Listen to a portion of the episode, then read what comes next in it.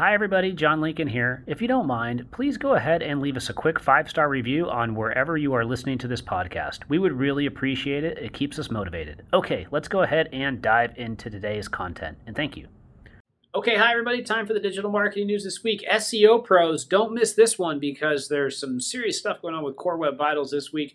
Actually, I think it's kind of already rolled out maybe on some level because um, some of the sites that I work on, traffic's up significantly. And in this one, we're going to get kind of deep and a little geeky on search engine optimization, but there's also some other really big stuff that happened uh, with Instagram and LinkedIn. Two big things that I think, like, if you missed this in this video, you're going to be wishing you hadn't. And uh, I just drank a cold brew coffee, so I got a lot of energy. We're gonna we're gonna be excited in this weekly news update. Always exciting stuff. Let's jump into it. Let's go through this really quick, okay? First thing, so Google says fixing Core Web Vitals already boosts rankings. Okay, so Core Web Vitals, it's if your website's super fast, things don't move in a certain way. You know, you pass all the Core Web Vitals scores for now both mobile and desktop. So it's not just mobile. Then you will rank higher in Google. So according to Martin Splitt, um, a lot of these Core Web Vital things are already helping websites rank. You can learn more about that inside of the quote. Next thing, Google Search Console is removing rich results search appearance. So Google's getting rid of the rich results report from Search Console. You used to be able to go in inside of Search Console, see all the different areas where you get these extra features inside of Google. Google Search Console, if you don't know, it's one of the main ways you can get a lens into Google. And now they're removing that. Next thing, this is pretty big. Okay, two big things on AMP, accelerated mobile pages. Okay, so Google is removing the AMP badge from search. So if you had AMP, you had accelerated mobile pages. So if you're like at example.com forward slash page forward slash AMP AMP, that's where your AMP page would live.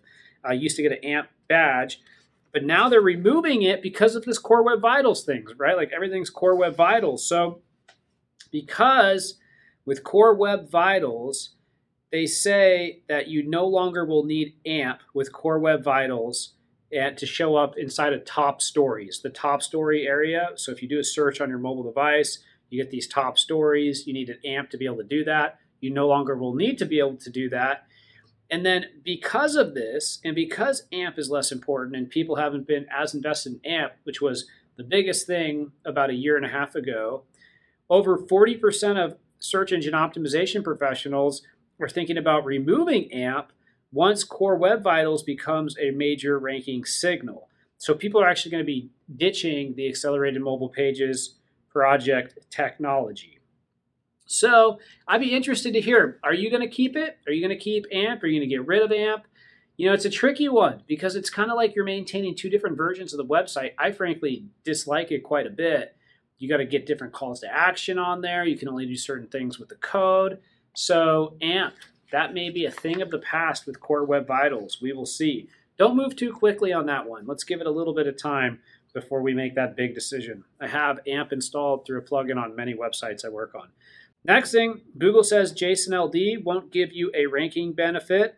So if you thought that by using JSON-LD for SEO microdata, the, the data that you're providing to Google, it doesn't help, and then this one, if you've always wanted, next story, if you've always wanted to get a blue badge on Twitter next to your profile, you can do that because Twitter now has just opened up verification again. So if you'd like to get your Twitter profile verified, you can go ahead and do that. They're taking public applications. You can go in there, you can submit, you can get that coveted blue badge.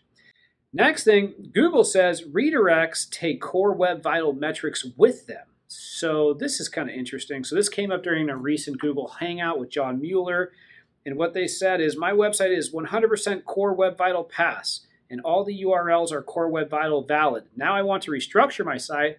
Restructuring, I mean to say I want to change the URL to a better SEO friendly URL. So my question is Will the Core Web Vitals go from my existing pages to the new pages?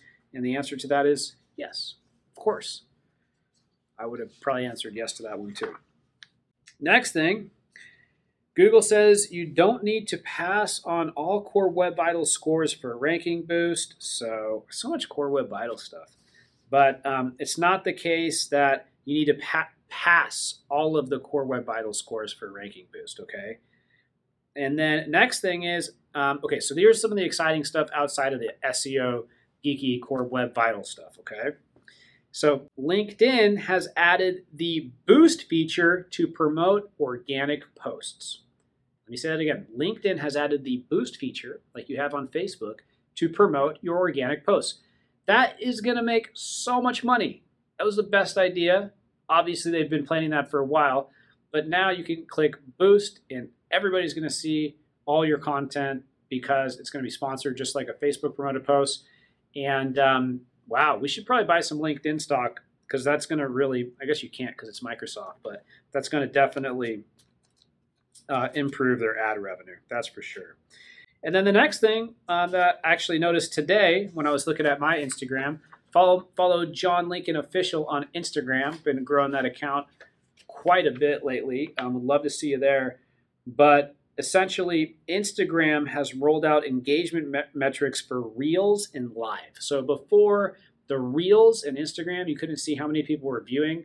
I posted one last night, and I noticed this yesterday, and I saw it got 1,800 views in the first 20 minutes, which is really a lot, actually. So, uh, Instagram Reels. I was talking to this really, really smart digital marketer the other day. They said anytime they come out with a new thing, like Instagram Reels, YouTube Shorts, um, you name it, right?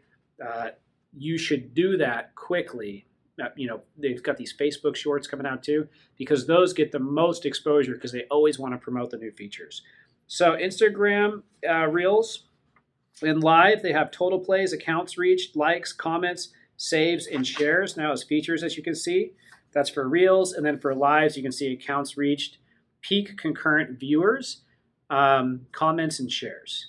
And then the final thing this week is Pinterest now handles more than 5 billion searches per month. So it's emerging as a search engine. We've got Google, we've got YouTube as the second biggest search engine, Bing.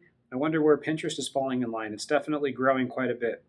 That's it for the digital marketing news this week. I hope you're doing fantastic. Leave me a comment. I love to hear what you think about the news, how you're going to be using the news, how things are going with your digital marketing just like chatting with people online. It's fun to make connections. I hope you're doing well. I'll see you next time.